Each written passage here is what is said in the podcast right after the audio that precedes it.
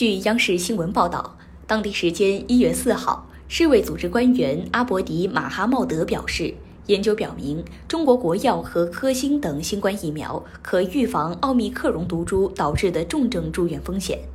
预计疫苗对重症住院患者的保护力将继续维持。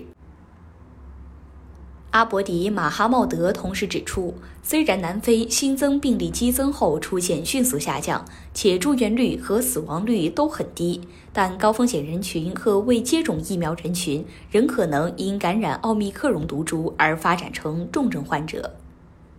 感谢收听羊城晚报广东头条，我是主播一飞。